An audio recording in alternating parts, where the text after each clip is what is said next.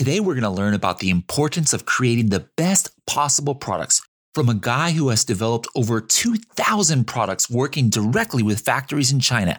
How cool is that? Pretty cool, I think.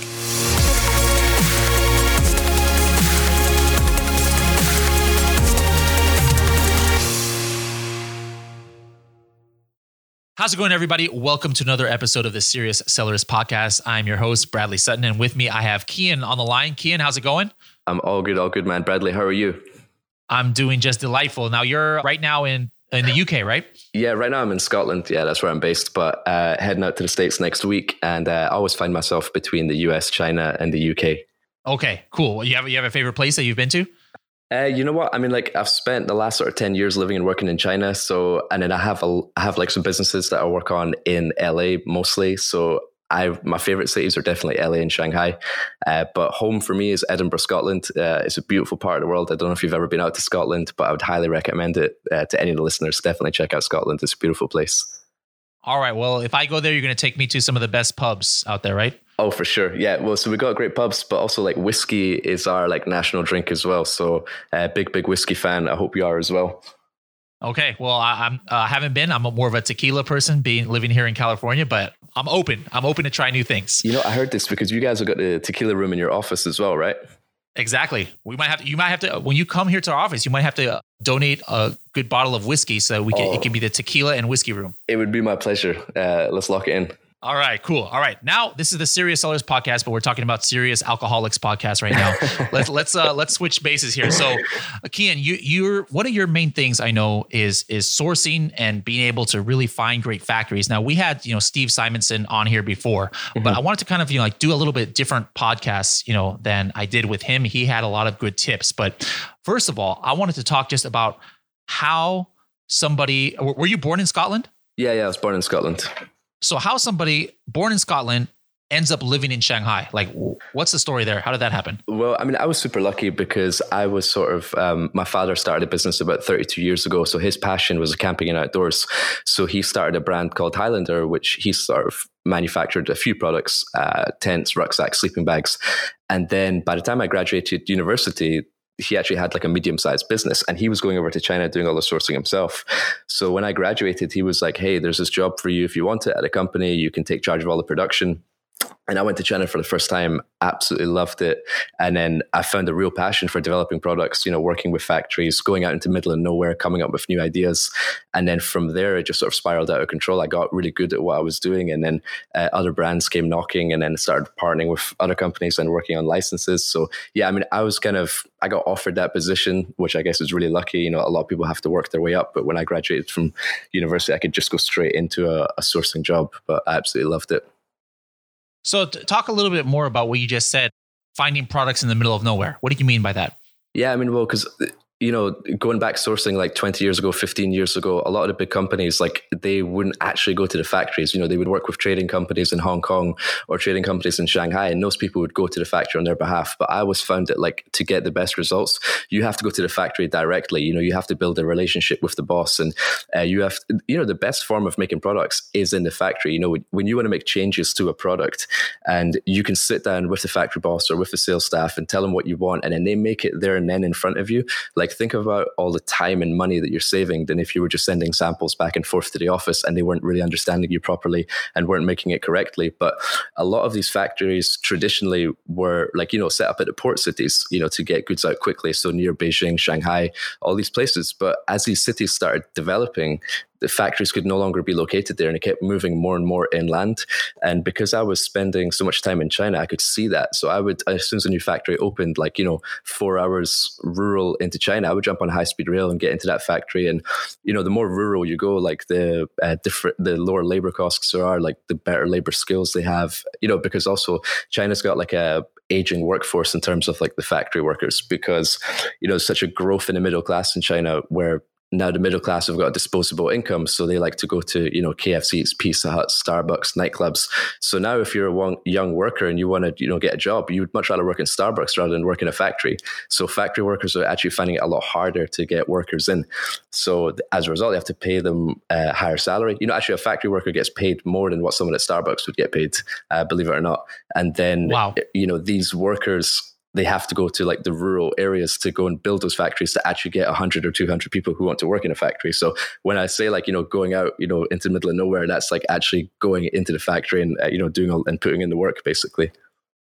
Okay so then you i mean just on the product you know production cost alone you can and the quality is better if you go into these rural areas as opposed to just the, the traditional you know hubs of of where the factories always used to be but now the cost of well, labor is, is higher there. And the, obviously that means the cost of product is going to be higher for possibly lower quality. Well i mean i would just suggest like stay in touch and stay in tune with uh, with your manufacturer and you know take their advice of what they're telling you because like your manufacturer will move to other areas because that area is maybe close to the raw material of like the particular product. So, for example, one of my favorite products to manufacture are, is like a backpack, but all the backpack factories are located nearby uh, in the Fujian province in like cities like Xiamen and Quanzhou, and you know they those factories are set up together. And if you you know a lot of people like search for factories on alibaba because they don't necessarily have the time or the means to go to china. But even on when you search a product like a backpack on Alibaba, you can see like where the factory is located. And if you just sort of like follow the city, then you can find out really the area which really specializes in that product. But for example, you know, a lot of people know that the electronic products are made in like Shenzhen area. But then like if you see a backpack made in Shenzhen, you're like, well, are they a really good factory? Because all the good factories are in the other cities and Shenzhen's known for like electronics. So like what I'm trying to say is that once you build up an understanding of what areas really specialize in what products, then you know you're dealing with the right factory basically. Okay switching gears a little bit a lot of people you know they, they, do product research using tools like helium 10 and maybe they find what's an opportunity. And you know not everybody you know back in the day everybody of course their their process was hey let me just go ahead and and search for it on alibaba and go ahead and buy it. But a lot of people are are use, still using Alibaba, but I think more these days almost just as kind of a search engine, just to kind of like test the market. But mm-hmm. if somebody's doing that, like what are some indications in Alibaba that something might be a good opportunity or bad? Like in my mind, or what I've heard people say is like, hey, if I search for like one one of these things that we found on on Amazon was a, a burrito blanket, you know, absolutely mm-hmm. crazy thing, but it's selling really well on Amazon. But you look at Burrito Blanket on Alibaba, and there's just like pages and pages, all of the same thing. Mm-hmm. Now, is that would that be an indication like, hey, maybe you need to second guess this if if there's something like that where there's so many people who are all selling the same thing, or or is that incorrect logic? I mean, like personally, I don't really like using Alibaba because I feel that like you know the best work is done with the factory directly, and I know a lot of people actually can't get out to China themselves, so they do use Alibaba. But just be mindful of that. You know, Alibaba works very similar to Amazon in that like those suppliers are paying to get to the top of that listing. Like if you see a supplier like number one or number two, like they've paid to be there. Now do you really want to work with a factory who's paid to get your attention? Whereas, like the best factories in the world and the ones that I work with, I find that the Canton Fair in China, now their production lines are so busy because they're so good that they don't even feel the need to list on Alibaba. So, the reason I don't like Alibaba is that, like, you're dealing with a lot of middlemen and you're dealing with a lot of not not necessarily trading companies because trading companies still offer you a good service but you're dealing with a lot of like resellers and it's so hard to tell like you know for a beginner like the real between the fake kind of thing. So I, and as you said, there's just so much traffic and so many products and so many uh, items on there that it's really, really hard to navigate. So for that reason, I think that like Alibaba and you know globalsources.com is like a good uh, resource for you to you know get started and uh, get your business going and become profitable. But once you do become profitable, the absolute next essential stage in your business is to visit the Canton Fair because you can visit like hundreds of suppliers under one roof and you know you can find like 10 to 20 suppliers making the same product like in one row. So very very quickly like feel the product get an idea of who you're working with build your relationships and then you know you've saved like months of emails and send examples and, and you can accomplish that in one day uh, at the canton fair. But definitely i think alibaba and global sources are a good tool for beginners. It's just quite tricky to to navigate between it yeah, I agree. What I'm wondering is like if somebody is to follow your advice, hey, their ultimate goal, hey, I'm going to go to the Canton Fair, I'm going to go to Yiwu, I'm going to go to wherever, but in the initial stage, they want to kind of narrow down mm-hmm. their their kind of product choices. So usually when people do product research, maybe they come up with like 10 different options and, and they're trying to narrow down to one. But in that example that I gave of like the burrito blanket, like wouldn't that be an indication to you that this could be either on the verge of saturation or or something where if every if there's like 20 30 40 50 60 different factories all kind of like showing the same product as opposed to like maybe somebody searches for something else and there there's only like maybe one or two factories that are are making this product wouldn't that be an indication that it might be maybe a newer niche? Yeah, for sure. I mean, if there's a lot of the same product uh, on a website like Alibaba, then you can tell that it's a very, very congested space. I mean, bear in mind that, okay, there might be 60 listings of that particular product, but those 60 listings might all be buying from maybe a selection of five different factories, but different people have just made their own listing.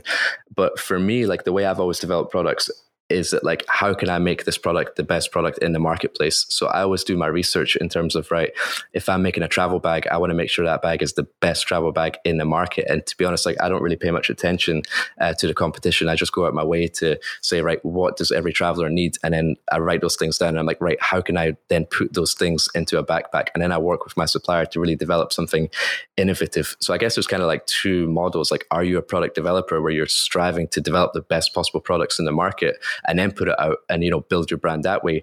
Or are you just you just want to be a reseller and then basically sell what products are available to you? Personally i much prefer like developing products uh, as opposed to just sort of taking what's available out there.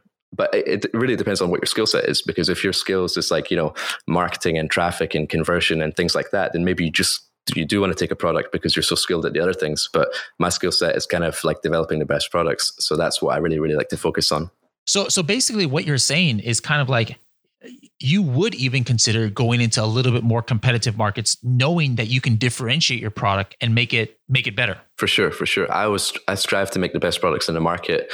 And uh, i don't like to just sort of take a concept that's selling and then try and because you know like how long have you got that listing? Like how long are you going to be competitive before like everyone else jumps into the marketplace and everyone's selling the same thing you are? But if you've innovated something for yourself you know that you're the first in the market with that product.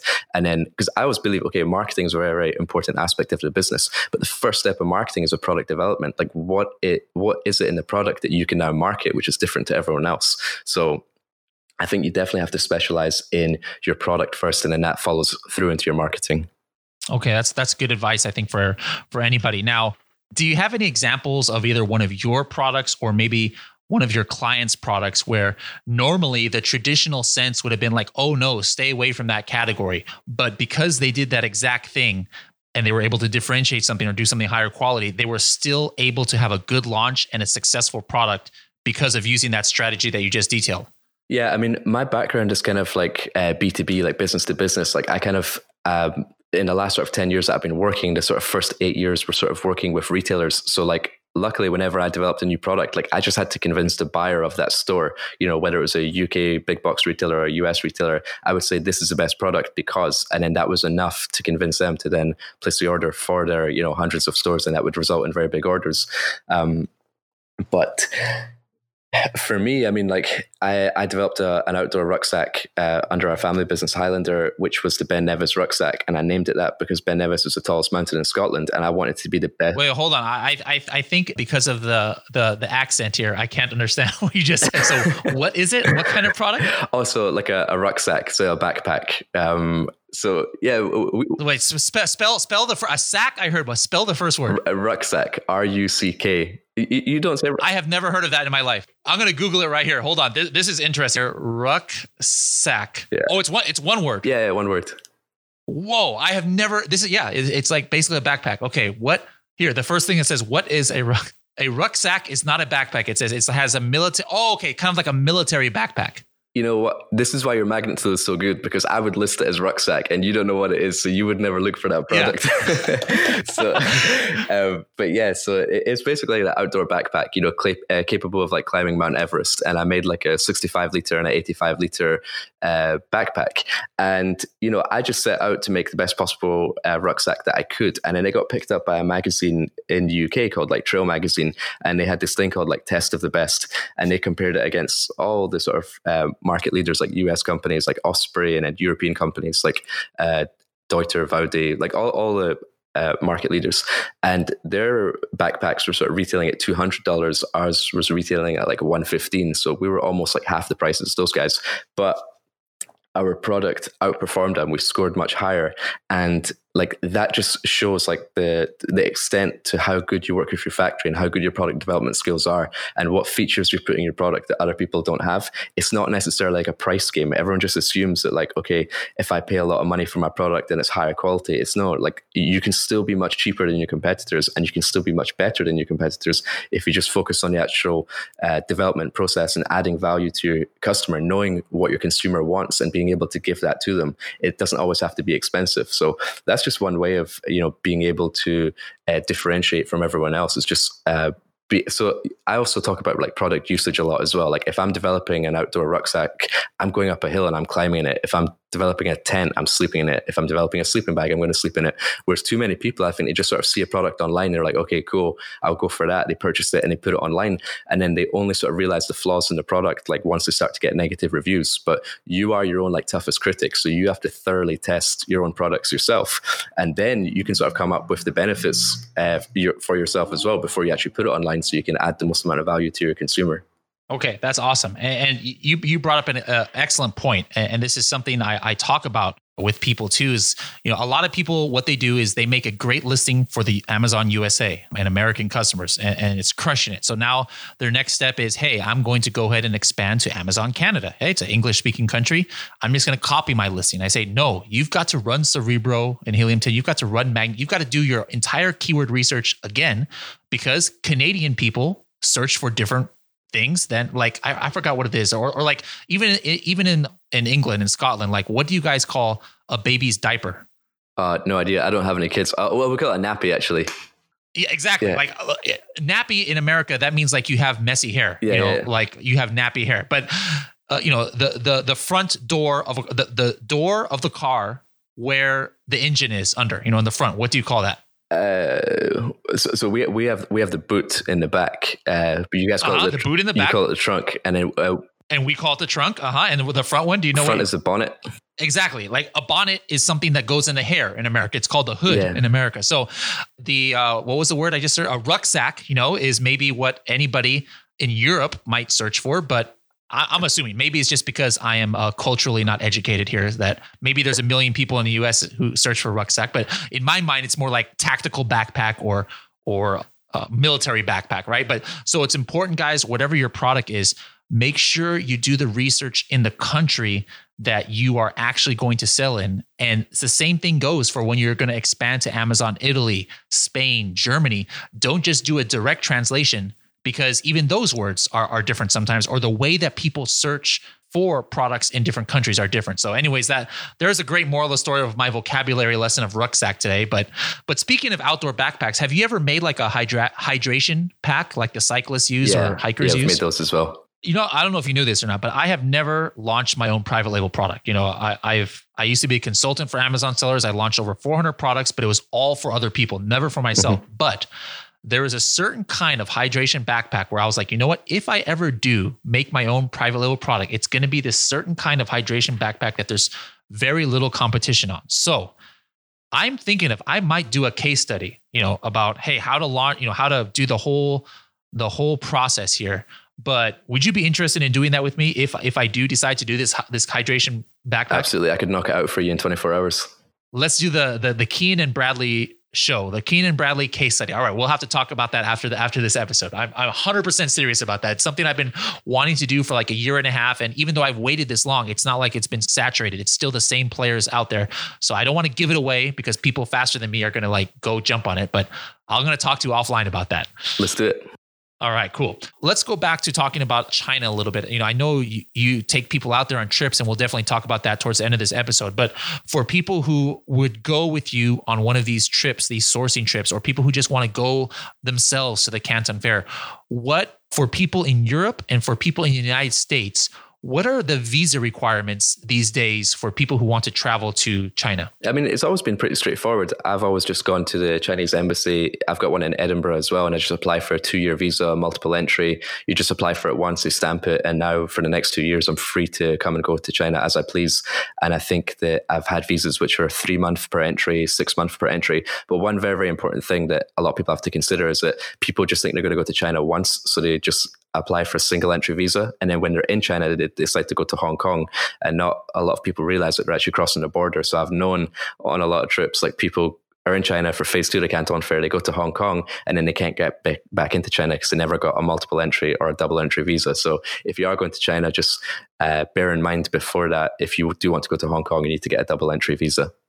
Okay, that's that's that's definitely good to know. And you know, a lot of American people take these kind of things for granted because basically, if you have an American passport, usually you can just almost just go to any country you want, mm-hmm. and so that might be a foreign concept to a lot. Like, what do you mean you have to go to the embassy? But yeah, I believe still here you have to you know get the Chinese embassy in the United States to approve your visa, and it requires sending them your passport, and then they send it send it back to you. So you can't just expect to, hey, let me book a, ch- a flight to China and I just get there and they stamp it. I mean, 99% of the countries in the world, US passport gets you anywhere, but not in China without that visa. So that's something important. Yeah, and and normally, like when you go to China as well, you need an invitation letter. So if you are going to visit a manufacturer, sometimes you just get your manufacturer to write a quick letter of a company stamp to say, you know, we are permitting Bradley Sutton to come into China to visit our factory to talk about business, and then you just print that letter out and you take it in with your visa application.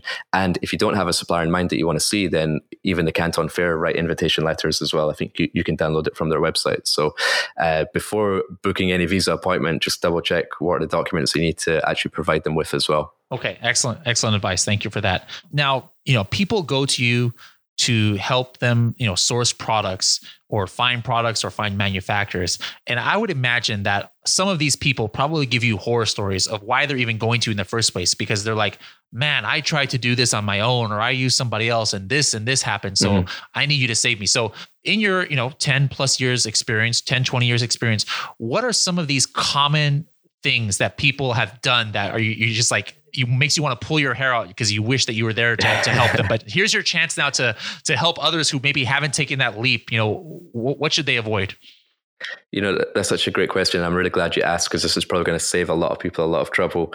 But what i'm really amazed by is that uh, with all the Amazon sellers, like they're so good at essentially like generating so much traffic and um, you know movement on their listing and a lot of sales, but their pricing is terrible. Like when I hear the volumes that some of the sellers are doing, and I hear the price that they're getting, I'm just like dumbfounded. And it's really because like a lot of people, you know, start off by finding their manufacturer on Alibaba, but that was that was probably the best manufacturer for them to get started because they're very flexible to their needs. But now that they're an established and big business, they can really be working with the best manufacturers in China and getting the best prices. And a lot of them have outgrown their supplier mm-hmm. in terms of like their supplier might even be like taking their orders and giving it to other factories because they're too small to fulfill their orders and they just don't know about it. And when I work with people who come to China and I'm like, take their product and take their price and actually get them the best manufacturer. They can't believe like how much they're actually saving by actually working because you know these Chinese manufacturers they really they love volume right? And if like if you say oh hey we're doing like 50,000 units a month like they'll bite your hand off to get that order. Sometimes they would even make the first order just above break even just to get your business. That's how desperate they want your order and like people aren't really taking advantage of that. The other thing is the other big point is you know there's a severe like lack of testing i feel. Like a lot of people just assume that their product is like fit for purpose. I met someone uh, an amazon seller who it's a sad story. Like they pretty much invested their life savings into their product, and it was within like the fitness category. And um, they basically didn't apply for any testing on their product and it was an item that you could heat up in a microwave or have it cool in the freezer and then like rub it on your body. Uh, but because the testing procedures weren't followed someone bought the product put it in a microwave the product exploded caused it, caused a minor injury. Amazon pulled it, said this is not fit for purpose. They didn't have any testing certificates in, pr- in place. To say that the product was fit for use. Uh, the product got pulled and then the life savings are in the inventory and then what can you do with that? You can't sell it anymore. But if you decided to get the product tested at source one you would have found out right the product didn't pass testing. So you, either you don't pay your supplier or you don't ship it or you fix it before you ship it. But when you sort of ship something which you don't know if it's going to pass testing and then you ask for a testing report then you're basically wiping out your stock. So like product testing and also like you know you're not expected to know what standards you're supposed to test for. But reach out to a testing house. You know, there's so many of them. Uh, there's Intertek, BV, SGS, like there's so many of them. And you can basically say, look, this is my product. I'm bringing it into the UK or US or Spanish market. What are my legal requirements to test for? For this product and they'll say well you need to test for this chemical or if it's electronic you're like it needs to be this certain voltage and then you just relay that, relay that information back to your factory to say make sure you pass this before shipping and then you can get the same third party to actually carry out the uh, the testing for you and it's not even that expensive you know depending on what your product actually is um, testing is not that expensive. And wouldn't you much rather just have like the peace of mind that you're shipping a product that's fit for a purpose, that's not going to cause any harm, and then uh, you know you're good to go. Yeah, that, that's actually great advice. So how, how does it work? Like, you know, are you able to uh, when you're negotiating with the factory? Is it they're like you know they're they're going to make a thousand units or 5000 units and is there something then that you have to say in the contract hey before you know before they start i am going mm-hmm. to use xyz quality control company and they're going to test and then like if how do you make it so that they know that if it fails a test they've got to start over again or, or or what's the process usually with that for sure yeah definitely before production starts you have to stipulate you know what you want to test for because for example if you're doing like kids toys and uh, there's a sort of certain chemical in that toy, like for the paint or something that they're using, and let's say that chemical is a banned substance, then before even purchasing that chemical or going into production, they know that they can't use that particular item. So I, I would say, look, I want to manu- manufacture this toy, it needs to pass these standards in the United States. And then your manufacturer would make one sample and then send that sample to the testing house. They would test it. So, okay, this product is fit for purpose. It's passed the test. And then they would go on and order all the raw materials and then start production. But the last thing you would want to do is order like 20,000 of this toy and then find out it, you know, failed the, failed the inspection. And then the manufacturer's like, well, it's not my fault. You didn't tell me that you didn't want these hazardous materials. So definitely before you're starting any production, you have to stipulate um, what, what it is that you definitely want. And here's the thing, like there's certain products have legal requirements, like a kid's toy or like a adapter, like a travel plug or something like that, like electronic requirements.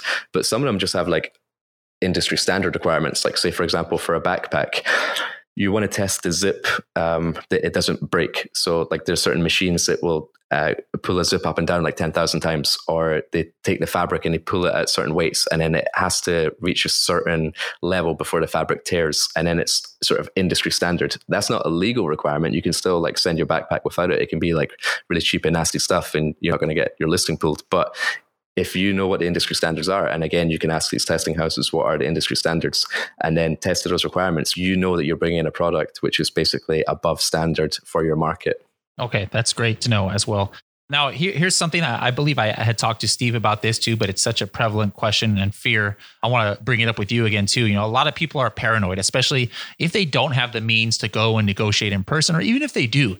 Their fear is because of the horror stories they've heard is, you know, how do I keep that factory from just turning around and repackaging my product and selling it themselves on Amazon or selling it to somebody else. You know, like how do I protect myself? Now, here's my theory. You can tell me if this is true or not, but I would imagine that like somebody like you uh, obviously brings different different clients or, or different customers to the same factory because they're making different products, right?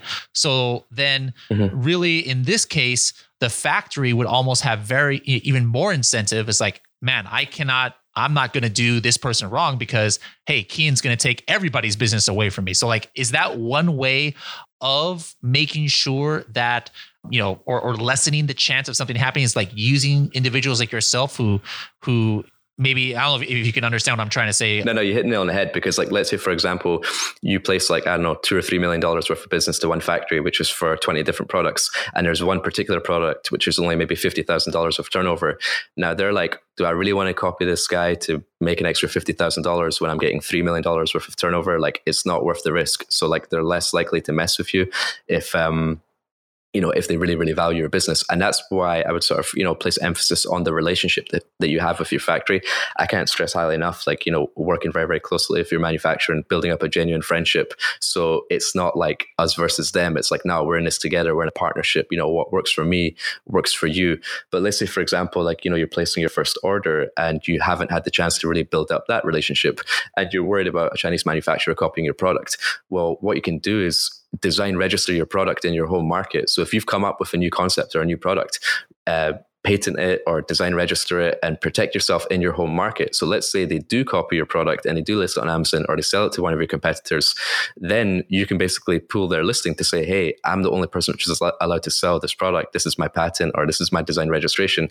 And then they're required to then pull that. So depending on how much it would cost to register your design or your product, definitely consider that. And oh, here's the other thing I do as well. Like even if I'm worried about uh, manufacturer copying my product, I would just tell them, look, I've design registered this in the UK, US, Europe, and I just even give them a fake number. And like they're never actually going to check and go through the legal system to see if you actually have registered it. But I just tell them I have registered it just to scare them off. So they're not like, okay, I'm, I'm not going to mess with this guy because he's obviously going through the legal processes. So, I mean, be honest now. Has that ever happened to you where where somebody has like either your products or one of your clients, like the factory just, you know, they're desperate, desperate times and you, you catch them backdooring it or something? I mean, yeah, I mean, luckily I've got great relationships with my manufacturers. So, but I've got so many. I mean, I've developed over two and a half thousand products in China. So, like, it was bound to happen a, a, few times, and, and it has happened. Like, for example, I went to one factory and I developed this new like outdoor backpack, and I developed it with them in the factory uh, put all my finishing touches on it. Really, really liked the product. Anyway, I never actually ordered it because I had enough backpacks in my range for that year. So I was like, okay, maybe I'll bring it out next year. And then, you know, later on in the year, I found that exact same product in one of my competitors' catalog.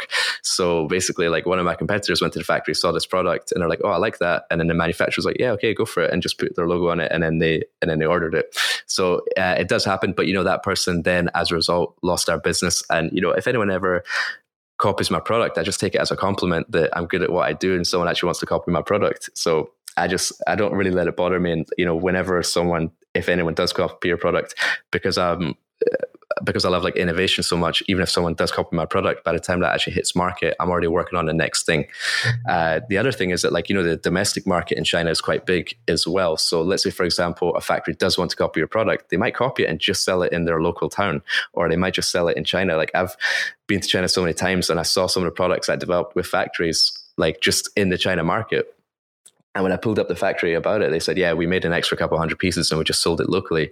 And again, I was like, well, I'm not really selling in China, so that doesn't really bother me. But I still said, you know, that's not cool. You're not supposed to do that. But you know, it happens, and I think it's probably happened to a lot of people, and they just they don't even know about it. So as long as you keep innovating, uh, you'll always stay ahead of the curve. Yeah, I mean, I know I, I, at some point, you know, imitation is the best form of flattery. You know, they say so. It's kind of cool that they think your product is cool. Like one time, I remember I used to be a, a, a Zumba fitness instructor, and I would I had a YouTube mm-hmm. channel that got like million, like 30 million views and I would travel the world doing Zumba. And wow. I had all these videos up. And then somebody called me one day, like, Hey, I'm on vacation here in, I forgot if it was Peru or Chile or somewhere in uh, South America. And you know how there's like street vendors who sell DVDs?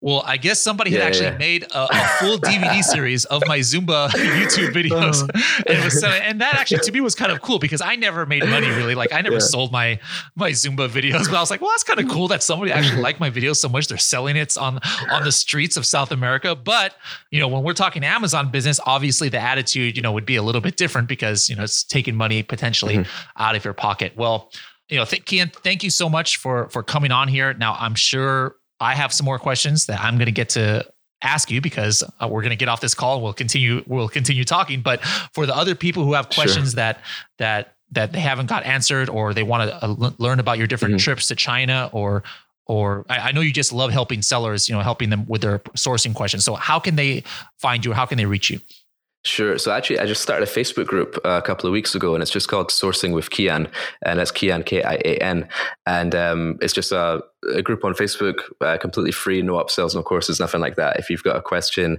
I jump in and I normally answer it within 24 hours. Sometimes I make a video. Uh, sometimes the community answers questions. So I would say if you want some sourcing advice, go to um, Sourcing with Kian on uh, Facebook. The other thing is. Um, yeah, there's a a China trip I help out with called China Magic. And uh, there's a website called ChinaMagicTrip.com where I'm one of the mentors on the trip. And um, we basically visit phase two of the Canton Fair, uh, Global Sources in Hong Kong, and then phase three of the Canton Fair. And then we go and find products, and I'm sort of there with you because I'm in China sourcing my own products at the same time. But I've got a great opportunity where I can help Amazon sellers uh, at that time as well. So we sort of look at products together, and negotiate prices, and then at night we sort of mastermind. So if you want more information on that, uh, you can join my group and or send me a message or go to ChinaMagicTrip.com. Perfect. All right, Kian, thanks you very much, and we'll hope to have you back here on the show in the future.